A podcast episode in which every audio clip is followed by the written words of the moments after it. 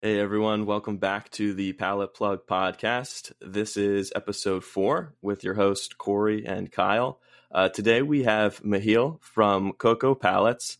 Uh, their company is a pallet manufacturer, but they make their pallets out of a little different material. So we're just going to let Michiel go into it, kind of tell us about your business, how you got started, and uh, we'll just continue to throw some questions at you from there. So go right ahead.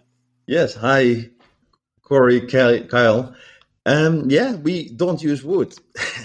yeah, yeah. We, um, we we we received a lot of wooden pallets, especially from from China, and they were mm-hmm. all such of poor quality. And then I realized because I've been there so many times, like, oh, they don't have trees; they have lots of bamboo. Mm-hmm. They have some brushes, but like a decent forest, I haven't seen it. So, and um, then they thought like, huh, let's let's make pellets, and then uh, you know things you know happened, and we got some information about people making like panels from coconuts, like the the I've got a coconut here. Okay, like this is a coconut. Yeah, and this is a large one. And yeah. of course, the white meat and the water is inside, and then they have like this thin shell that you mm-hmm. in the supermarket still, which is good fuel. But the hairy part, and now they make some carpets from it and like some rugs, and uh, but mostly it's just being thrown away. But they found a trick to mill it and to press it into panels, and I thought, like, hey, if we can use this without adding adding any uh, glue, resin whatsoever, then we can make pellets. And of course, uh, that was much harder because we started eight nine years ago.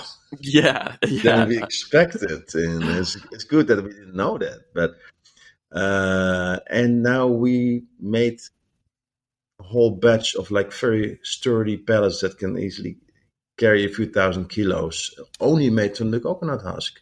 That's pretty amazing. And uh, yeah, it it's it's it's a very interesting material because it's massively available in mm-hmm. around the equator, like where it's warm and salty, coastal, because the tree needs salt. And, uh, and nobody knows what to do with it. So we get like every week like a, a mail from Fiji and the, the, most beautiful islands in the Caribbean and the coast of Panama. Like, hey, help us because we have zillions of these things and we have no idea what to do with it. And, uh, and we share some information what they can do with it. And uh, yeah. So we make uh, export pallets for the Asian market in uh, the Philippines um, from only coconuts. Yeah, that's it's crazy. You know, uh, Cory and I, uh, we always like I was I was telling you earlier. We we record for maybe one or two hours. It really depends on how long we end up just ranting and chatting with each other. But uh, after we end up recording an episode, we always are trying to look for people to talk to and other businesses to reach out to. Yeah. And, um, you know, like we're very familiar with the wooden market here in the United States of, of pallets. And we were looking for, you know, other resources that people were making pallets out of. And we came across your company. And so to also know that you're doing it, there's no adhesives that are add to it or anything like that. This is purely adhesive is already inside. And um, you know, if you have wood, you have cellulose, lignin, and, and uh, hemicellulose. Three main components of any woody material, if it's straw or a tree or whatever. Mm-hmm. And if you can activate the lignin by putting the monocols very close together, it crosslinks. So it has the same function as UF or PF or MDI, like the, the synthetic resins. And but then it's completely bio based. Hmm. That's uh, so. It sounds very simple. yeah, I was going to say. I assure you, it's not. but right. uh, yeah, it, it, can be done. We pulled it off, and so now we're in the phase of building the first big factory in the Philippines. But we're already looking at the second and third location because the demand of what we've created is is huge. Because everybody who's like buying pallets for like multinationals that in like companies that buy like a million pallets plus in in in, in Asia, mm-hmm. mainly China, Thailand, Vietnam, Japan, Taiwan. They're looking for pallets, sustainable, affordable, and boom, and we pop up, and then it, then they send a request. So these are the mega companies. Yeah, we focus on because they think like, hey, we can reduce our, uh, our, our costs and our CO two, and we can quantify it for them in the model. So it's a win-win. Yeah. So you were saying you you pretty much just stumbled across it through were you just in this entre- entrepreneurial mindset of saying, you know, I want to start a business, I want it to be sustainable, I want it yeah, to have I'm I'm like a late blossomer. like most kids, I had no idea what I wanted to do. And That's fair. That's things fair. come your path. You think like, hey, this got my name on it. It's a sustainable projects, yeah, for the last twenty years. And, but you know, when I was your age, uh, I think I was in the army and I loved it and uh, I learned a lot. Mm-hmm. A lot of things that I still use every day. But finding a purpose in the meaning of life, you know, that that's things that some people get it like when they're like 16. Yeah. some people, most people never find it. yeah. Let's be true. Honestly. They only consume. And uh, yeah, so this got my name on it and it's no easy task. But now you can never do this alone. You do this with a team. Yeah. Uh, and basically, you know, if you want to start a pellet business, what do you need? A saw, a hammer, a handful of nails, a day of, of, wood, and then you're like, hey, I'm a pellet entrepreneur. Pretty much. The way it goes. Yeah. Pick up and basically, basically what it is. But then, you know, you're typically in the blue ocean, as they call it. Do you know the principle about the red ocean, the blue ocean? I have not heard that. What is this? Google for this. You know, it's very simple. I make three circles on a piece of paper. So, oh, okay. So they're like, oh, you cannot see it. I can see it. Mm-hmm. Now there are yep. three circles. One is you, one is the customer, and one is your competition, and they overlap in the middle. So the overlap is something that you have, that the competition have, and that the customer wants. That's the red ocean. So you make pallets like everyone else, and you compete on price, on payment terms, if they like you, if you can de- de- deliver in an hour's time, you know, all yeah. these things. Yeah. You don't make margin. But there's another part. What the customer wants, what you have, and where the customer is not. So you have only two services overlapping, you and the customer. That's what you call the blue ocean. And we are big time in the blue ocean because nobody makes what we have. Right. Sustainable, affordable pellets. And, uh, and the great thing is, we tested it at the university. If you, at the end of the, the line, you just mill it and use it as uh, pot soil, like as a soil improver to replace peat moss. So you can even make some bucks on it by collecting these things and, and mill it and sell it as pot soil. So it's completely circular, as they, they Wow. And uh, of course, your competition wants to get into your blue ocean. So the blue, blue ocean becomes a red ocean. Yeah. And you want to, you always want to find that spot. And if you start like something that everybody's, for example, I'm starting a new pizzeria in town. That's pretty red ocean. right. Oh yeah. if you're in New Jersey, they're everywhere. And it's your choice. Like, what I'm going to do better or different that people really like. So you have to understand what people like, what they want. But that you cannot always ask them. Like, uh, if Steve Jobs were asking the three of us, like 15 years ago, like, "Hey, you want an iPad?" No. Yeah, we'd be like, "What is that?" We no what it was. right. Exactly.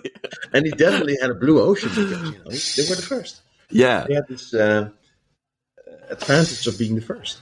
So I'm curious, like, what type of because I feel like you've said that people are interested. You know, these big companies want that um, sustainability, something that they can, you know, they'll use it and then they can recycle it. They can make a little bit of money off of it. But with that, um, like, what was it that that brought you to to that point where you like actually like were you ever involved with pallets before? Or was it something like were you in well, logistics you know? Like how did you what mostly happens for entrepreneurs they get extremely annoyed about something. Yeah. And then they want to solve it. Because i was annoyed of receiving we're here you know? pallets from from china all the stuff that they imported from, from okay. And then i thought like oh yeah they don't have trees? Hmm, maybe we can make it ourselves. And can you scale it so as an entrepreneur you're looking always something like Okay, you can be in. There are different kind of entrepreneurs. You can be um, um, uh, what's it called? The sandwich store, sub, Subway. You can be a Subway franchise, like a franchise owner. Everything, everything yeah. is crystallized. Everything is nice. You just have to rent place. You have to hire some teenagers and try to manage. Them. Yeah.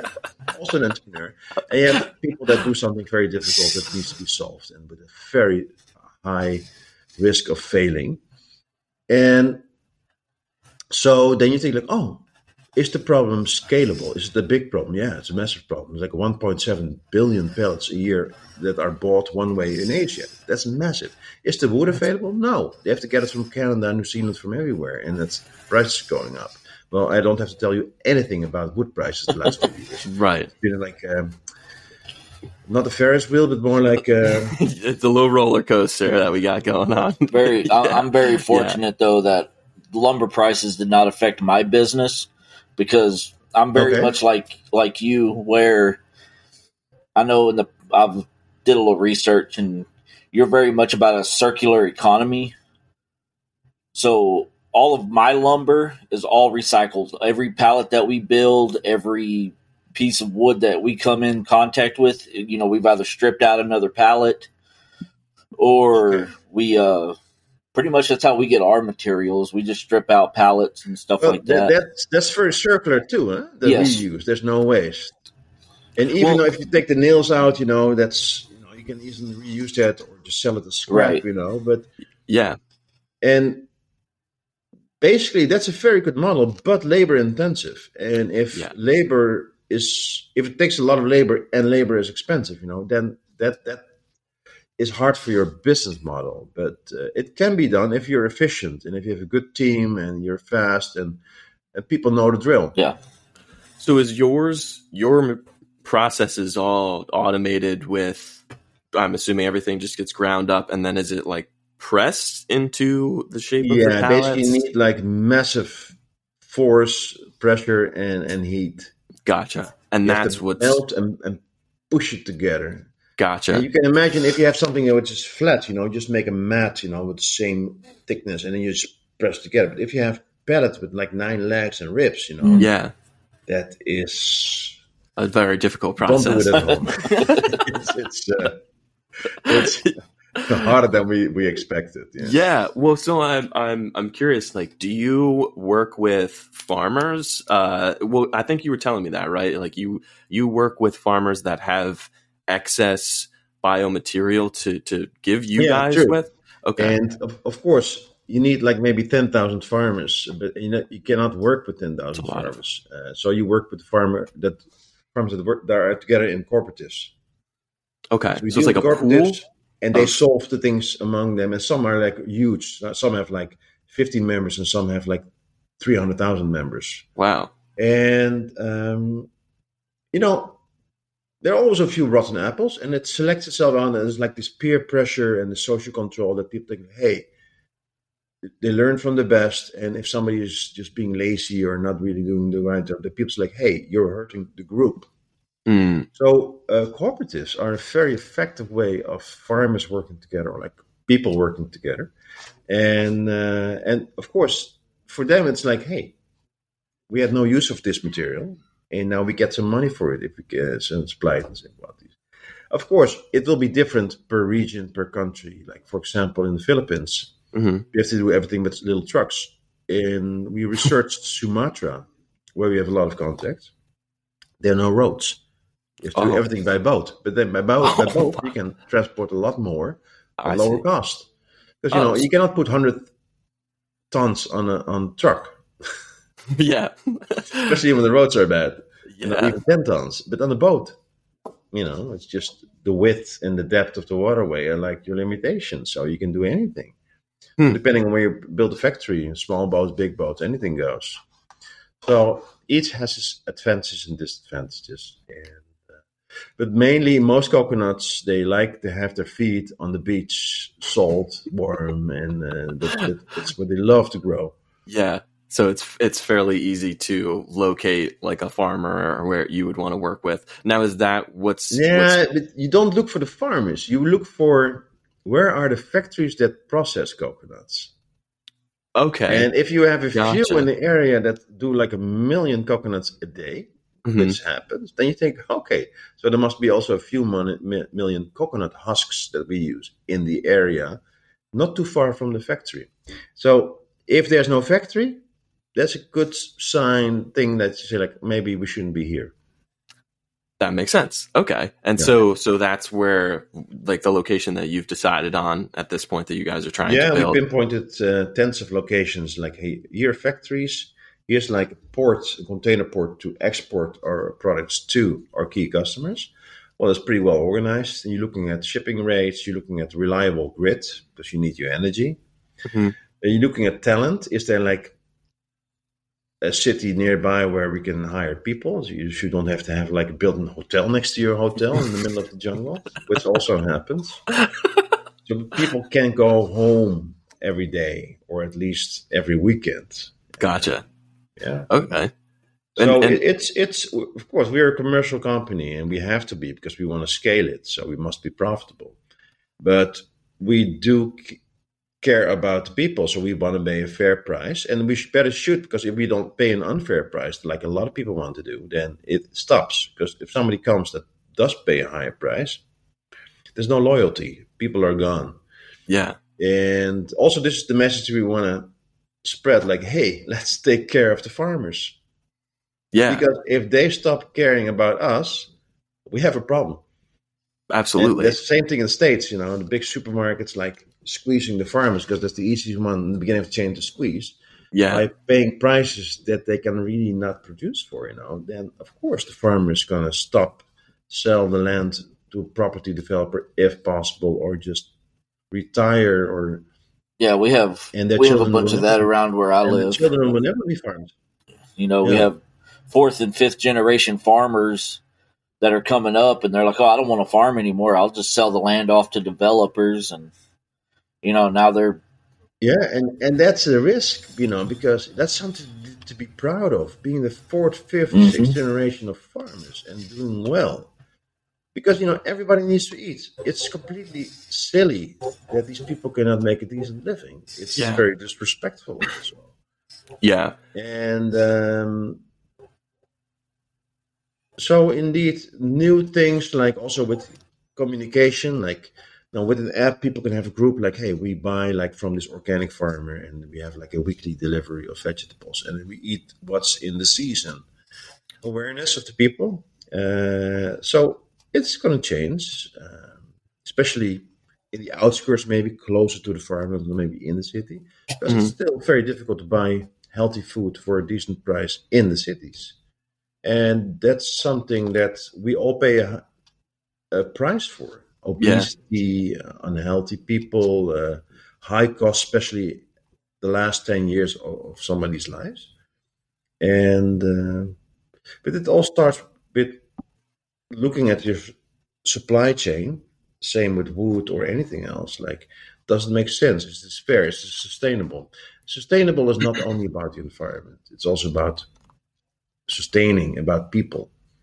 Yeah, and keeping people happy, productive, involved, wanting to to be doing it, and yeah. with with like so I'm sure that you're not the one that's, you know, like making, you're not managing the overseeing of the factory, but what do you do within your company that, that you feel um, would encourage people to want to stick around? You know, like how could you uh, know as well? You know, like in, in my opinion, I feel like that's kind of hard.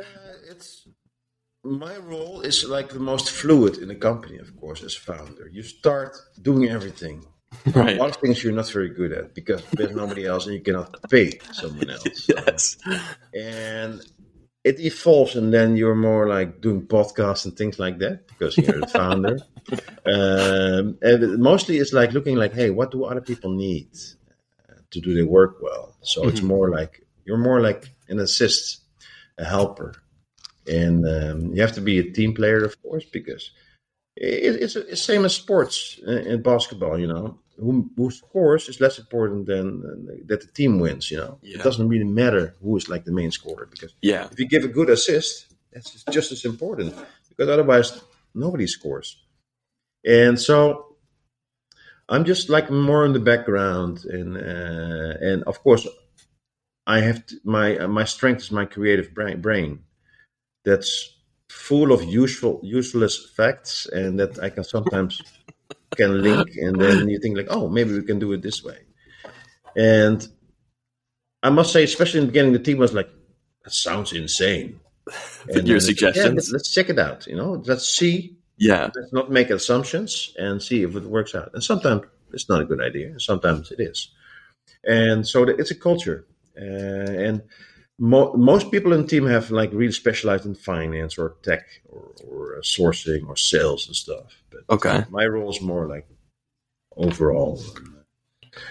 I'm curious how you went about hiring. Like I know most businesses, and it's it's you just put it out out there and everything, but like with something new like yeah. this, was hiring it like, is the main responsibility, and I must confess, I messed up a few times. That's where I was going. That's where I was going. A, uh, we all paid a price for that, you know? Yeah. And uh, but one thing, trust your gut feeling. Yeah. Uh, because if you feel like mm, I don't know, you you have this feeling, and it's developed over the last millions of years. That right. and, you, and then you listen to it. Every time I didn't listen to my gut feeling, things went sideways. Yeah. And if you think like, hey, this is going sideways, then just address it. I don't think because hope is not a strategy. You think, ah, it will be fine. If may, no, it will not be fine. And if you know, you know, take action. Just say like, make sure somebody leaves the company because it can kill your operations. Yeah, if you're a big company, you know, you get away with it. If you're a small company in a very delicate phase, it can kill your company. Most companies are killed not because the idea is bad or but mostly because they're like a conflict of interest of people. And uh, yeah, hiring people is extremely important. And yeah. So basically, I'm just looking like who's smarter than I am, who's better than I am in certain things, because that's the, you know, the Rockefeller habits. Looking for people that are way smarter than you are, mm-hmm. and just make sure that they can do and have the tools and the things. And if you really have to motivate people, you probably hired the wrong person. yeah. No, it's it's a uh, go ahead. And and of course we need to hire a lot of people all kind of fields. Yeah. Technicians and then ever but uh, hire self starters because otherwise you will be a manager, you know. And basically what we're saying, if you really have no skills, you become or a coach or a manager. That's not always the case, of course. yeah. But, um, and that's like I have no real skill, so actually I'm I'm a bit of both. that's that's how you got to it. You're just the idea guy, right? That's yeah, yeah, yeah. throw suggestions out there. Well, and and it's I, I want to bring it back to to one of the things that you said because it's it kind of like relates to one of these. Uh, I saw a video the other day, you know, with with this quote in it, but the guy said, uh, "Don't focus on the success that you will have." but focus on the impact that you will make. And I think that that kind of resonates yeah. with what you were saying. Yeah, it's like the goal far ahead. Yeah. And that also helps you getting there, you know, by like, okay, how do we get there? It's like sailing, you know, you know, this is the port you can sail to. And the wind's changing all the time. Right. And there's a current. And uh, you have like, you don't have always 20 people on deck. You know, right. And, and, the, and some of the sails rip, whatever, you know, and you have a certain amount of fresh water on board and, and, and bread and things like that, you know. This this trip cannot last three months because then we all starve. And you, you always have to make decisions. How do we get to that port the best mm. we can? Now, with the the team that you formed, you know, do you do you feel as though at this point in time that everybody's kind of got your back and and you are all progressively working towards the same direction, or do you think that there's still back. more? So it's you know it's about loyalty. You have a, you have having like a, a, mission like this goal helps people to focus and also creates loyalty. And loyalty, people, a lot of people think loyalty is top down, like you should loyal to the boss. No, no, mm-hmm. but you know, you have employers and employees, but an employer is nothing with employees, and an employee is nothing with an employer. So they both need each other. Yeah. the same thing with uh, loyalty. It should be like in the army, sideways to your brothers and sisters and not like top down because that's not strong. These bonds are much stronger, like the, the horizontal bonds. And if you see like somebody is not loyal by being lazy or like doing other things or um, no, then it's time to talk. Yeah. If the talk doesn't work, okay, exit. Well, so how do you with something so new, you know, like something that that you're changing the, the industry. This is a difficult process that you've described to us. Like, how did you go about? I know that you said finding people that were smarter than you, but you know, like, did you look for people with previous history in the coconut industry, or was it just logistics or environmental? You know, like what was so the much, but also people look for you. Eh? Uh, this okay. my famous poet Rumi, I think 14th century Turkey, and he said like what you seek is seeking you. And it's true. If you're looking for love, love is looking for you, you know. But if you're not open, it's not going to happen. And so some people came to me like, hey, and some people in the team now, they just found and they, they're like, hey, like, hey, I like this. And they, they, they talk like, for, for example, our, our boots on the ground or our uh, friend and partner also now, Kiel in the Philippines. He worked mm-hmm. for eight years in the pellet industry for Loscam, like the biggest pellet company in Asia. Okay. And he said, guys, what you guys do, that's amazing. And we have a lot of coconuts in the Philippines. we never thought about the Philippines. So yeah. we shifted. We thought like, okay, let's take a look there. Okay. And so gotcha. came to us and we welcomed him and he's done very well. He's been very loyal and, uh, you know, we, we build up trust. And, you know, when you meet someone, you give trust a bit, and then it builds and builds and grows and grows. But this has to happen, and it's gone. It's a very delicate thing, mm-hmm. and uh, so it should be in your core. Because if it's not in your core, then it will exhaust you. Um, so if you're not an honest person, or like try to be honest at least, because we all fuck up sometimes. Yeah. Um, then it's going to be impossible. Uh, but you know, if you have these people that like, but if people are attracted to our mission or our goal, that's a good sign. Yeah. If they're only here in for the money, they have different values and things, and they would take different decisions, I think. And we sure will mess up a few times more in the future. you know, um, it, that's life, and we are we try to learn from it. And but if people ask me like, what should I? I say like, I don't know. I'm not your line of business, but I look for people that I can trust yeah. And if they have never done it, but they are like smart enough to learn mm-hmm. things fast, that's more important. Yeah. what we're no. doing is all, all new. So there is nobody really would have experience in this.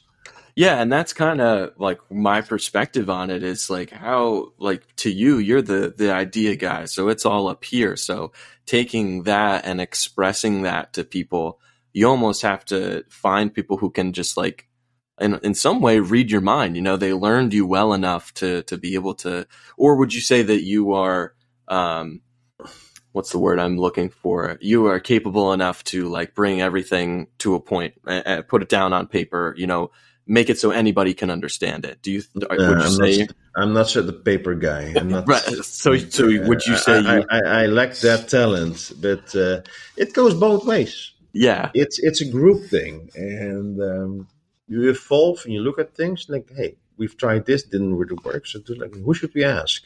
And looking for specialists, like who is the best of the best in this field? Mm-hmm. Because the best of the best will probably be more expensive, but you can do it maybe like in one fifth of the time. Yeah. So it's a better deal. So if you look for second point. best or somebody who's like affordable, that's maybe the wrong way of looking at it. Also, somebody who's really good in some part of thing, you know, they also have better network. That's a good point too. Uh, um, so uh, for people look for quality network uh, experience, but also mindset. Mm-hmm. And uh, you don't have to be best friends, but as long as you have like a mutual understanding, that, that at least that, that, works for us. Yeah. And uh, yeah, so you have different experience, but you know, people are people, and wherever you ever come, like it's the base, same basic things. I think you know. Yeah, and we all been messed over by people that you think like, hey, that's for sure. That's I didn't sure. see it coming, and you did, did you really? Didn't you have this gut feeling? Yeah, I did have this gut feeling. So yeah. you saw it coming, but you ignored it. Well, and sometimes you, you want to see. You think the, like, hey, there's something. You want to see the good in people, though. Sometimes, you know, and I think that that's usually Unless where it comes from. bad person, because the bad person wants to see the bad in people. yeah, yeah, it's it's the, the join me mentality. it's a good sign if you people really mess you over because you didn't see it coming because yeah. you come from a good place. Yeah. and maybe Yes. that's comforting, but also, it still sucks. You know? I yeah yeah. Well, and and there's a, a famous. I'm sure that the quote is it's maybe from somewhere else, but uh, I know it's DMX is where I saw it from. This famous rapper, and he's he says, you know, trust when people show you who they are, trust them. You know, trust trust a snake to bite you, trust a thief to steal from you. And his point is just like when people present themselves, like they're being honest. Don't don't think that there's something behind that. You know, like it is exactly as it is Yeah. because that but then still, it's good to check references. yeah. yeah. Call like three people, like, hey, is the snake really a snake? Yeah. Oh, he's a coyote. It's like, oh. and That's So, a good point. That's a good even point. for an intern, but especially for people like a, hi- a higher, like that's more like Yeah. has a bigger thing in, in the company, more responsibility. Just look at their res, like the LinkedIn, and say like, hey, I'm gonna make some references, and if they say like, you can call this and this person, don't call that person, but call the other person. okay. That's Good how we did it, and found out things Yeah. like, oh wow, uh, we should have known this before. Yeah. That's well. There you go. So, and you learn your lesson from there. So, I want to uh, we kind of reel it back to to the pallets itself.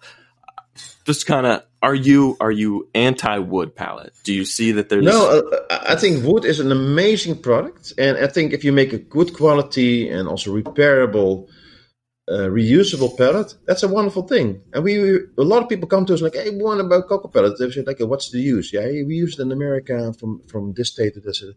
Please use a reusable pellet because it's a magnificent thing. It's a system that works and the sizes that you fit. So if you can use standard sizes, use standard sizes. Don't make a special palette. Uh, even if it's a little bit too large for you, use a standard palette. Uh, so I'm really pro reusable pellets, but you know for export it doesn't work because these pellets never come back to Asia, and uh, they export much more than they import. While they import raw materials like big ships full of, of iron ore and uh, whatever. Mhm. So there's a, an imbalance, and so then you have to look what's the, the best solution there.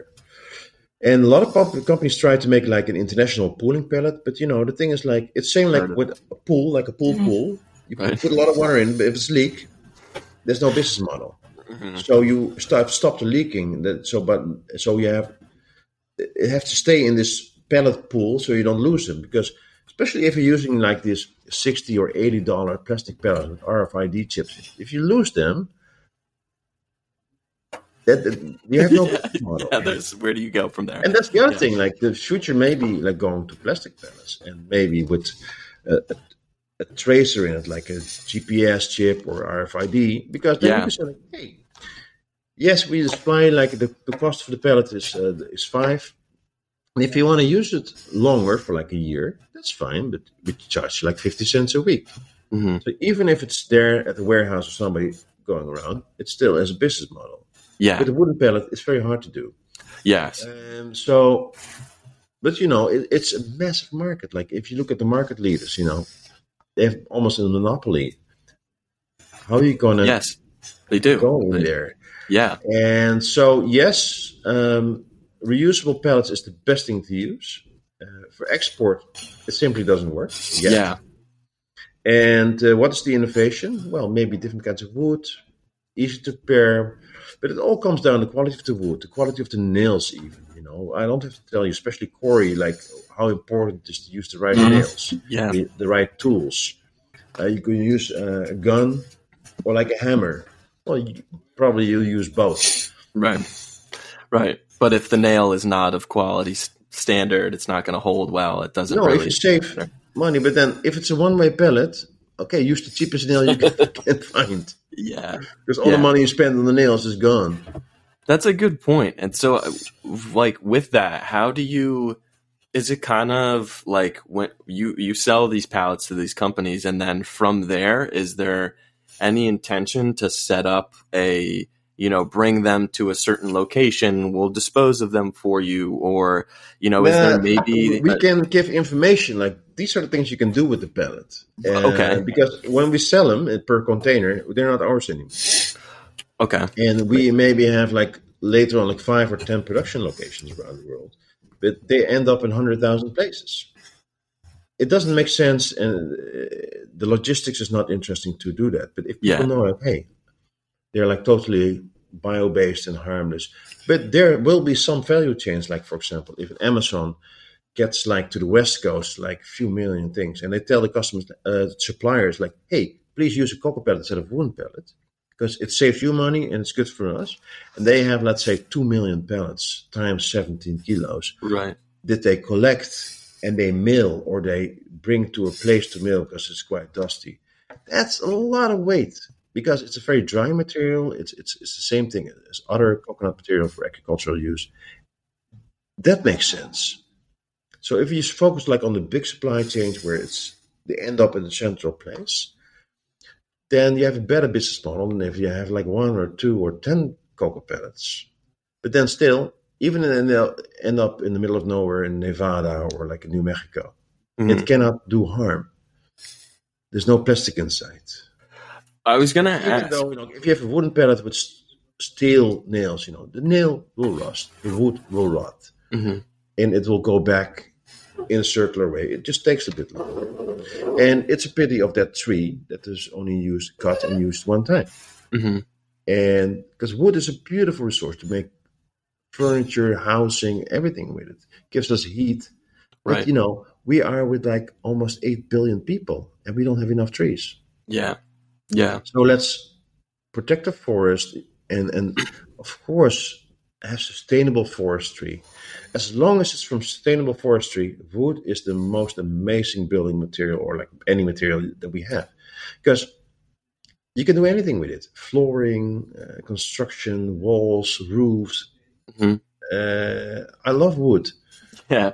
Yeah. Well, and I think that it's it's like, you know, for people like Cory, where it's like his his whole business model is based off of the recycling aspect of it. Yeah. I think that it's super uh, important to like hear about companies like yourself because though it's not the same material, like your mentality is is is the same. You know, like like he was saying, like you're trying to create something that's recyclable, sustainable. Um, but I'm curious with with your pallets. Uh, you talked about the, like in comparison to wood, and it's a little bit of a de- you know derailment, but ha- are they the the heat treatment process for for wood, right? To make it so it can be shipped internationally. Your pallets, like the coconut, the coconuts, you don't have to do anything to them Yeah, to it's make them. comparable with like MDF particle board is seen or plywood is considered as processed wood, so it's Okay. free of ISPM 15, which is like the international regulation to prevent Gotcha. harmful insects being traveled around. Okay, So if we say like, hey, we, if we go to the institute of like, uh, get us like a certificate, then it said like we can't because it's not wood. I see. So you're exempt. You don't have to, but people I- still ask for it, and the, and the, and the, uh, and the, at the ports they will ask for something like. That. So we have to make documents ourselves, like Coco pellet. You just write it up. You just get a little certificate and say we're good to go. on it. yeah. Well, so how how does you know the the like chemical aspect of it and how how that like because bugs don't Yeah. get into it, it can't Yeah, carry. say like 100 percent organic, bio based, no synthetic resins, blah, blah, blah, and uh, um, so it definitely it will create some problems one somewhere because some is like, hey, I cannot allow this container of stuff with, with these pellets because I don't know what it is, and the certificate I've never seen the certificate, and it's but it's not wood. I see. If, if you say like, hey, it's like making pellets from plywood. Oh yeah, it's like that. Okay, so it's comparable Um. So yeah, but of course also if there's any living creature in the coconut material, with this pressure and heat that we put on it, you know, nothing survives. So it's like sterilized. But then past that point, nothing can get into it because it becomes like a It's sealed. so extremely dense, Mm. uh, nothing gets into it. No. That's pretty And interesting. Even like if you look at the water absorption and swelling, it's extremely small and compared with MDF, for example. If you put a block of MDF particle board in, in, in like hot water or even cold water for, for 24 hours, double the size. yeah. And, and this, the surface is a bit rough. Okay. So it Yeah. stays like the way so that it it's. A, it's very interesting material also later on to experiment with like building materials for like local use in, in, in the Caribbean or Polynesia and things like that. That's something we want to do next Of oh, course, really? now we do one thing only, and pellets, pellets, pellets. uh, because if you start like with all kind of fancy building materials and other solving problems, but people ask us to do so also. Of course, nothing comes from it. Uh, you have to do one thing and one thing only, and when that's successful, and when we open the third and fourth factory, then I can finally breathe and relax. You know. Yeah. Uh, that's that's. I I think it's cool to hear that um, the the the bug aspect of it, you know, because that was a big concern for, yeah. for me was like internationally shipping things, you know, like for us over here, like it's huge heat stamping, um, or heat treating and, making sure that things are up to that certain standard. So to know that you're almost exempt. No, you have to be so careful with it, you know, because yeah. Know, we have this whole forest being destroyed by a certain be- beetle that they are not used to, and they have no. Right. And these beetles have no natural enemies, so like, so they just they think, hey, oh, wonderful. Yeah, yeah. Uh, party time, and they just go wild. And, kill the whole forest. No, we have um, spotted lantern flies is is like a big one around us, and they just killed like a bunch of um, ash trees around. I mean, like yeah. not only like my it property, out, wipes out the region. whole population of yeah. certain species, and that's and that happens. You know, we have international. We didn't have these things 400 years ago. Mm-hmm. Things went slow. The same with like uh, uh, COVID. You know, if people travel by boat and they have COVID, you know, oh, they don't survive this six week trip. yeah. They're just thrown overboard. yeah. the, whole, the whole crew goes overboard. but no, that's it. But if you fly uh, 12 hours from east to west, you know, things spread. Mm-hmm. Yeah. That's the risk of international uh, communication and travel and stuff, you know. Yeah. So the world became, in a way, a safer place because it's never been as safe as it is now.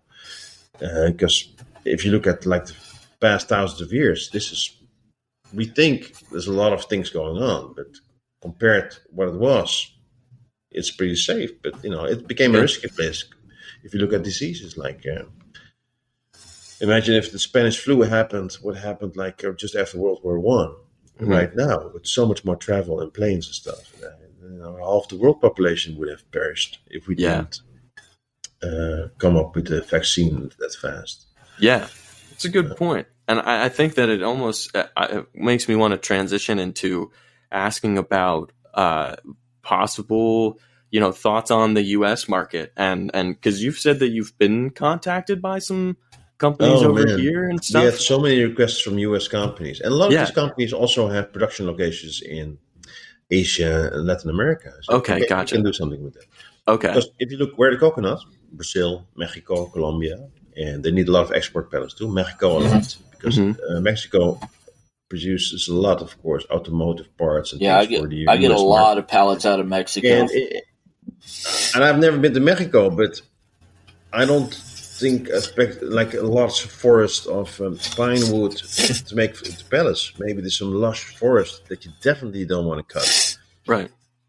And, right. Uh, but you get Cory, you get pellets. Yeah, well, I'm actually uh, I live in Texas, and I'm actually yeah, uh, okay. I want to say probably like an eight hour drive from Mexico. So we get a lot of a lot of pallets out of Mexico. I've seen a huge influx with European pallets. I get a lot of pallets from like Italy, uh, just different countries, and it's pretty cool if you if you know how to read a heat treat stamp. You know, you can sit yeah. there, you can say, "Man, this this pallet came from." It brings it down to where yeah. it comes from, indeed. Yeah. And so it's it's really cool. And my question is, is so when you're using coconuts, obviously coconut fiber is going to be different in, you know, say the Philippines versus, uh, say the Caribbean. It's it's quite same. Like there are a few species, and eventually you have the tall and the dwarf. Like the tall is twenty meters high, and like the dwarf is like three, four meters high. So much easier to oh, Right. And we like the tall because they have more. Oh, okay. the, the, hybrids are more like optimized to big coconuts, like three hundred coconuts instead of 60 or 80 per, per tree, and like easy to harvest and little husk because nobody has use for the husk. And um, but see, the coconut came from somewhere, and then it just fell into the ocean. It, it floated for three, four months, and it came all over the world. And if it came to New Jersey, it didn't sprout because they think, I don't like it here. It's cold. But when it ended up in the Florida, I think like, I like the beach here, and it grows. and, and three years is a big tree, and then it has coconuts itself. And so this is how the coconut spread by just floating. That's pretty cool. And going to places, but only becoming a full grown tree on the places where it's warm enough. And so we did some research and we also read a lot of things. It's basically for us the same. The age of the coconut is more important. So if you take like a fresh coconut on the beach with mm-hmm. like lots of coconut water in it, and it's green and like the inside of the white meat is like very soft and thin, you know, can scrape off. Mm-hmm. We don't like those coconuts. we, we, like the ones that with the thick coconut meat in it because that's a mature coconut of like 11, 12 months okay. old. And then the husk, the hairy part in the liquid is drier also, so we have to dry less. Uh, so the age of the coconut is more important than the species. Okay. Hmm. Interesting. Yeah. So basically, that, that, also helps a lot of people. So everywhere where they have a lot of coconuts, you can use those mature coconuts to make building products, packaging materials, and but mostly 80% is just being flushed or thrown away because people have no idea what to do with it. And we're trying to change that by sharing a lot of information and, and directing people like uh, how to make like local panel boards. Hmm. That's uh, cool. because nobody ever succeeded making an industry from it but we've done it a few times and we're thinking like it's so easy. Yeah. But um, maybe because we are hard uh, used to the hard things we yeah. think panel board is, is fairly easy, but we made very high quality flat panels uh, and with amazing qualities. But of course, it's different than MDF because in MDF, you know, like it's nice to screw and screw head just disappears in the thing. It's easy to finish. You don't have to pre-drill it. And um, this material is more brittle, a little bit harder, mm-hmm. but you know it has different purposes. If you're looking for affordable local building materials, this could be one. Is that, if that, in, a, in a hot coastal area? Yeah. So, uh, so you're saying, is it more through like blog posting and stuff like that that you're trying to to put that information out there, or is it kind of no? People reach to us like, "Hey guys, what's the recipe?" Oh, okay. Send them a mail like, "This is the recipe." gotcha. From a Word doc. Like, good luck. I see. Figure it out. You know, we'll go from send there. us mail when you succeeded and open the factory, basically like that. gotcha. Gotcha. Now um, we, we, um, shared that report from the local university that research, did the research, like at least 1500 times or something. Wow. And we're still waiting for somebody sending us like an invite for the opening of a, of a factory. yeah. Yeah. So like, I help so many people out. Like, where's my, where's my invite? Where's my Christmas card? Yeah. See, we, we don't want gratefulness or something. We, we just like some people to succeed, you know? Yeah. It, it, yeah. The, the best thing to see is people who see, to see people grow. If they're your children or people around you, you know, and, um, the funny thing is about making things like that in America. We had this team of four or five boys from New York. Uh, three of them were like this uh, Asian American boys. You know, they're really like hard on the competition, and they did. Uh, and they were like twelve years old, and they had to do a Whoa. project. So they went to the port, and they're like, "What is the problem you have here?" And said like balance. Twelve year olds. Twelve year olds, and they were managed by two dads what? Oh, okay, okay. And so we said like, okay, we think this is fun. That's so awesome. Our tech team said like, we give you one hour, but if you ask us one question that could have been answered if you listened to our uh, podcast and read a website, then we pull the plug. And they said, yeah, yeah. so they had the whole list written out, all the questions they had about because they thought like, let's make pressed pellets from the corn cobs. Oh, okay. That's something that's massively available in the US. yeah, that's for sure. It, right? Yeah. So we helped them. We gave them some context, and some people are really helpful in helping them, like some professors from from I think Penn State, and, and wow. And uh, so so and we got like a lovely card in the in the snail mail from them, like thank you so much. And, wow. and it was just hanging in our office, and that's awesome. It, it's very funny because they really tried to. We didn't win, but we really like the project. We thank you. And then they ask, like, how can we, in the last questions, like, how can we thank you? I said, said, "Well, we enjoy this, but to honor us, you should do exactly the same when some twelve-year-old approaches you when you're a big, big guy. Yeah, Would you do that? Promise. that's awesome. That's You so know, that's, that's fun. That's amazing. So so they were they were trying to use a different material and, and you guys just kind of said, "Hey, here's our and it's like- process." yeah, and so basically you can use anything to make a pressed pellet, like wood chips or like so. But you need like a binder. It could be UF or like uh, another synthetic resin. So Okay.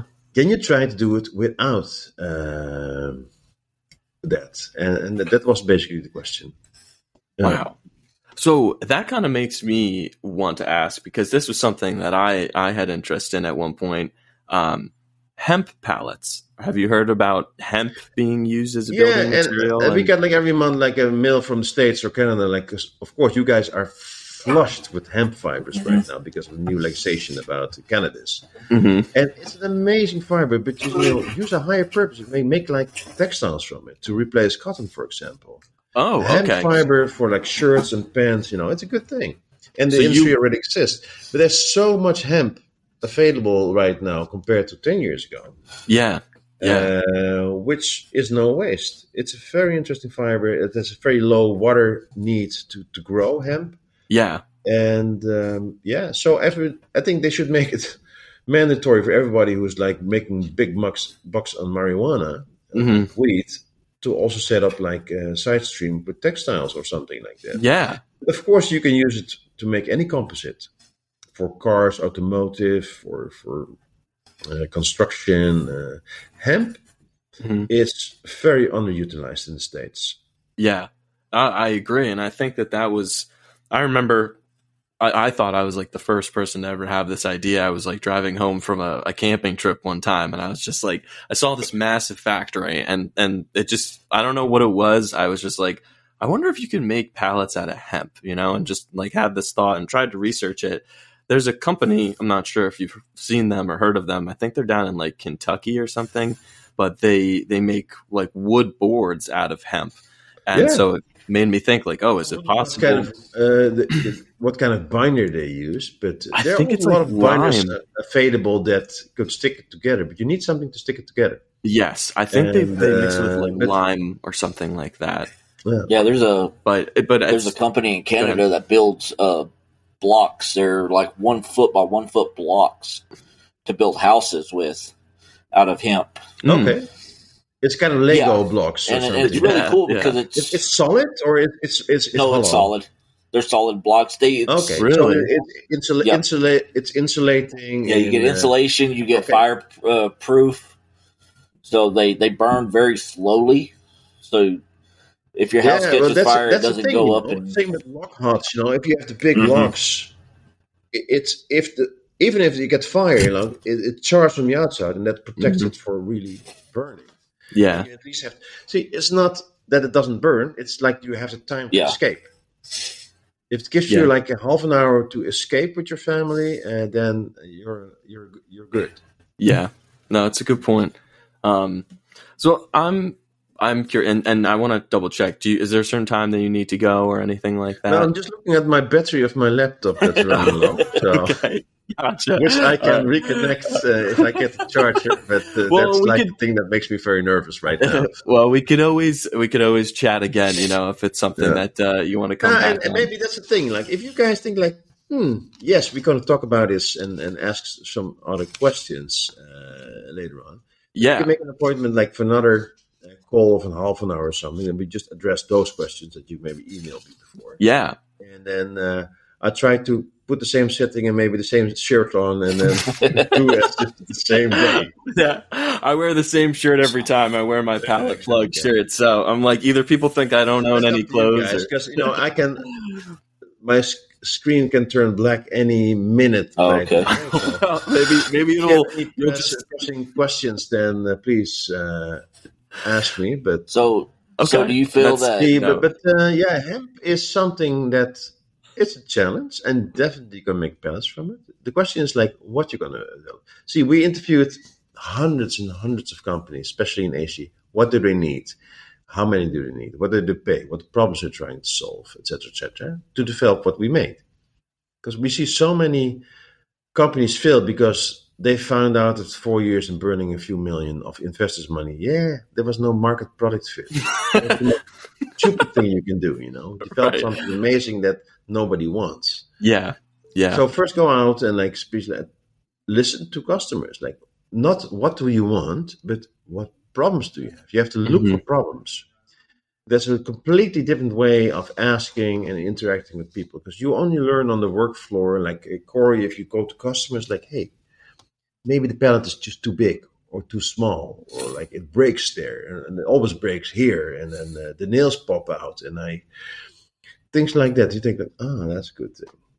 And if you tell like, hey, we used, we listened to you, and we used like a better quality of nails that sticks into the blocks better, or something like that. And this is like, but maybe you know your customer buys the pallet and they end up on the other side of the country. You don't know. Yeah. Well, so you get lost. So the thing is, I, like, eh, the question is, like, is it your problem? Should it be your problem? And often the answer is no. But you guys are the ones who kind of take responsibility for it. I feel like you know, like On you guys, where we yeah, can. yeah. Well, and and I mean that in a in a positive way, where it's like you guys you guys saw or you saw the the need and the issue. The problem you're solving was that lack of sustainability in this constantly going out and never seeing that come back. Where like yeah. for us, the pallet industry works because of how much it is. Cory and and I as well, you know, like I used to do too. But you you go somewhere, you pick up pallets, and you maybe have to repair them, but you can just go and sometimes you can just sell them to somebody else, you know, and then yeah. they ship it, and then that can go yeah, from Texas. yeah. Right, exactly. You know, it's trash is, like, a lot of times. How far do you have to drive to go there, and do you make that money back, especially when fuel is expensive? And right. These are the calculations right. you have to make. Yes. Well, and that's too. You spend different. a lot of time, and you're not making money. And the thing is, like, time is the most precious resource we have as entrepreneurs. Right. So use it wisely, or have somebody else pick it up. But then you have to set up a whole system.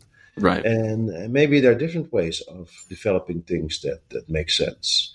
But if there's like a problem, the thing is like looking for for problems, uh, difficulties, and see like, hey, can we solve it? Hmm, yeah, maybe yes, maybe no, and then come up with a plan. And if yeah. there's like a big hemp uh, thing around you guys, because you're like one of the states like Colorado where it's like legal. Yeah, there's yeah. a there's yeah, a hemp. okay, so, hey, it's uh, funny. Let's let's make something. It's funny us. that you talk about that because like I live in Texas, so we're like Bible Belt uh, like yeah, like my my town literally became what we call wet, where they can sell alcohol in town like four years, four or five years ago. So oh, wow. yeah, we used to have to really? drive like forty five minutes to an hour just to go get alcohol. and so like you know uh like the legalization of cannabis in my lifetime, I don't see it happening. Nah. My kids, maybe.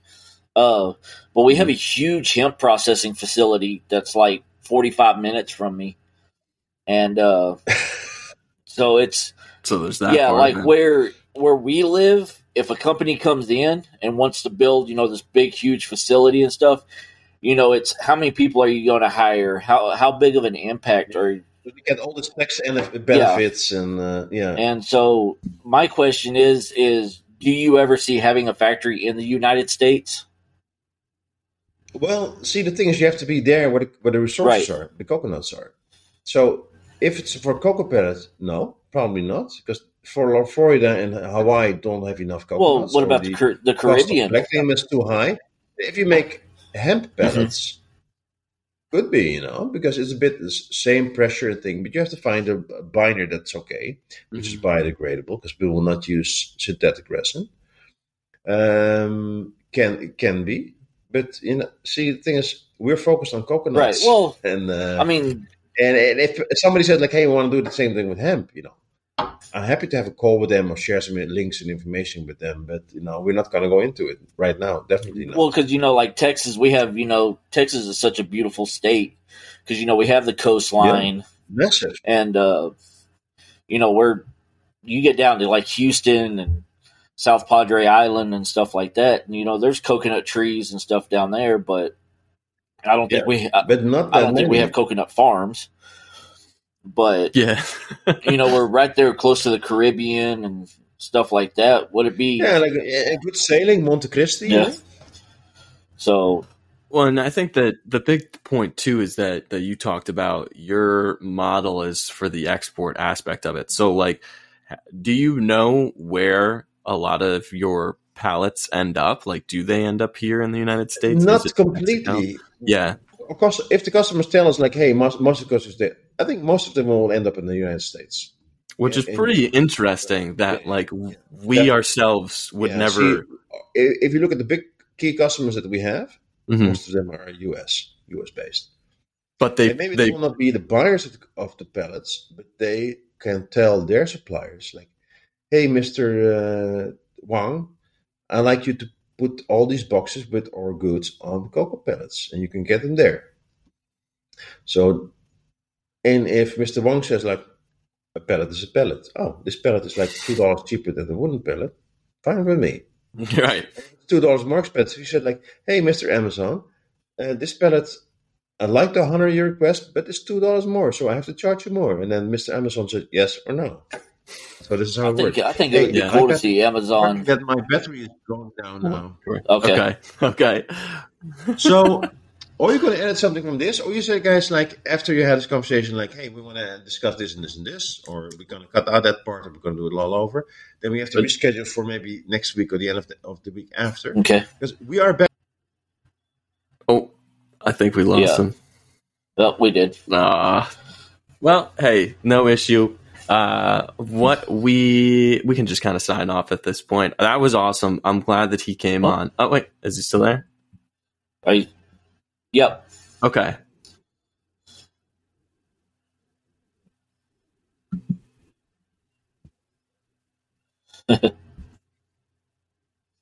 you as well. That'll yeah. work. Yeah. Thank you. Yeah, I, again, one just super appreciative and thankful for the fact that you were interested in coming on. You came on, you talked to us, you shared. Um, secondly, I think that we've covered a lot. I think that if we were to ask you to come back on, we're gonna. I want to reach out to you know. I'm gonna put this out there and see what like my Facebook group has to say. Maybe they have some questions for you, uh, and Cory and I can sit down and write out some more, and then we can reach out. Yeah. Okay. Yeah, yeah. No, I think uh, like in the video, you're suggesting like a reference to the things that we discussed for people to to click on and stuff. Yeah, I think I, I think that's a great point too. Um, but yeah, overall, like I just again super appreciative. Thank you for coming on. Thank you for sharing with us. Um, yeah.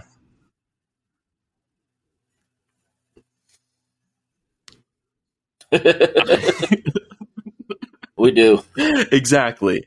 Exactly. And i'm glad that you share that passion that uh, for pallets and and and also the the the environmental aspect of it too because Cory and i definitely have discussed that as well. So um but yeah thank you again. Just very very appreciative and thankful that that you took time out of your day.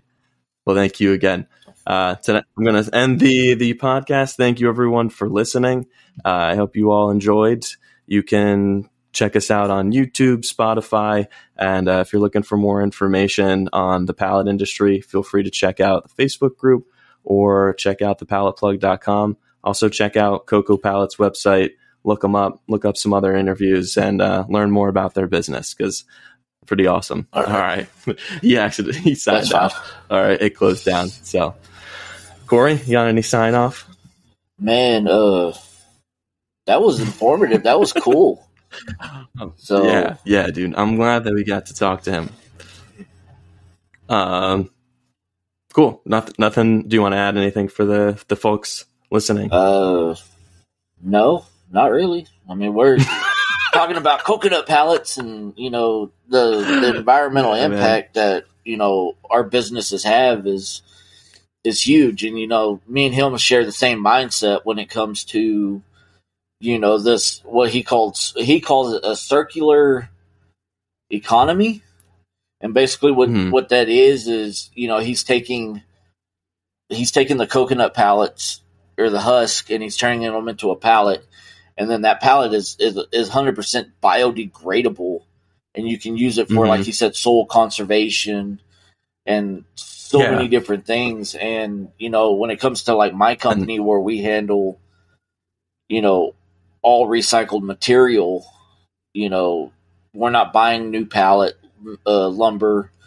You know, we're not going out and cutting down trees and stuff like that. You know, I think that we as a society have to understand that, you know, at some point we have to go into that circular economy and we have to, you know, really just sit back and think, okay, can we reuse this? Can we do this? Can we do that? And, you know, when I was doing my environmental impact for my business, you know, I was Your report, your environmental, yeah, my environmental impact report, report.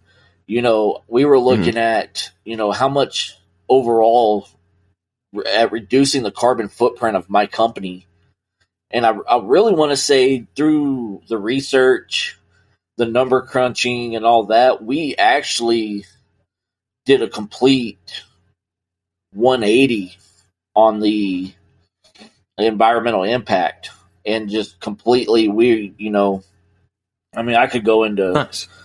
and, and give you Yeah, yeah, numbers we'll save and that stuff for- like that. But Yeah, yeah. We'll save that for for another one. it's really cool to Um, see companies that are coming up Yeah. and and seeing Yeah. that and stuff like that. I, I would be agree, man. really- I think it's I would be really I'm- interested in, in seeing Amazon and I, like a to yeah to something like Yeah. the Coco Pallet.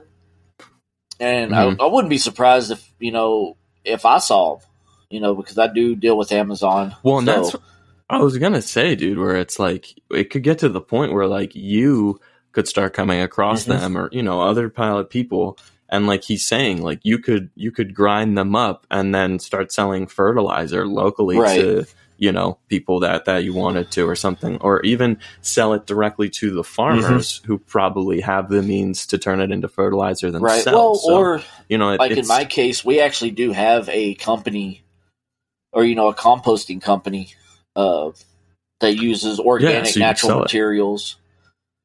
Uh, gotcha.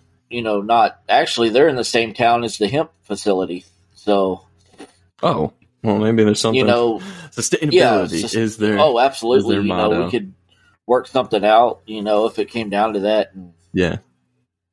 I just think it's Yeah. it's an absolutely Well- amazing thing, and I would love to have them back on the show and talk I some agree, more man. I think about- um Coco Pallets and well and, and and so to to all of our listeners, you know, thank you first of all. Cory and I are super appreciative to to I mean, we've been seeing that people have already been listening to this, so to know that that's happening is incredible. Um and so, you know, I hope that everybody enjoyed this episode. Uh if you guys have any questions for for guests, um, you know, we're we're in the mindset of we're not saying anything until it's done. But knowing this, you know, I think that there's nothing wrong with asking people to come back on.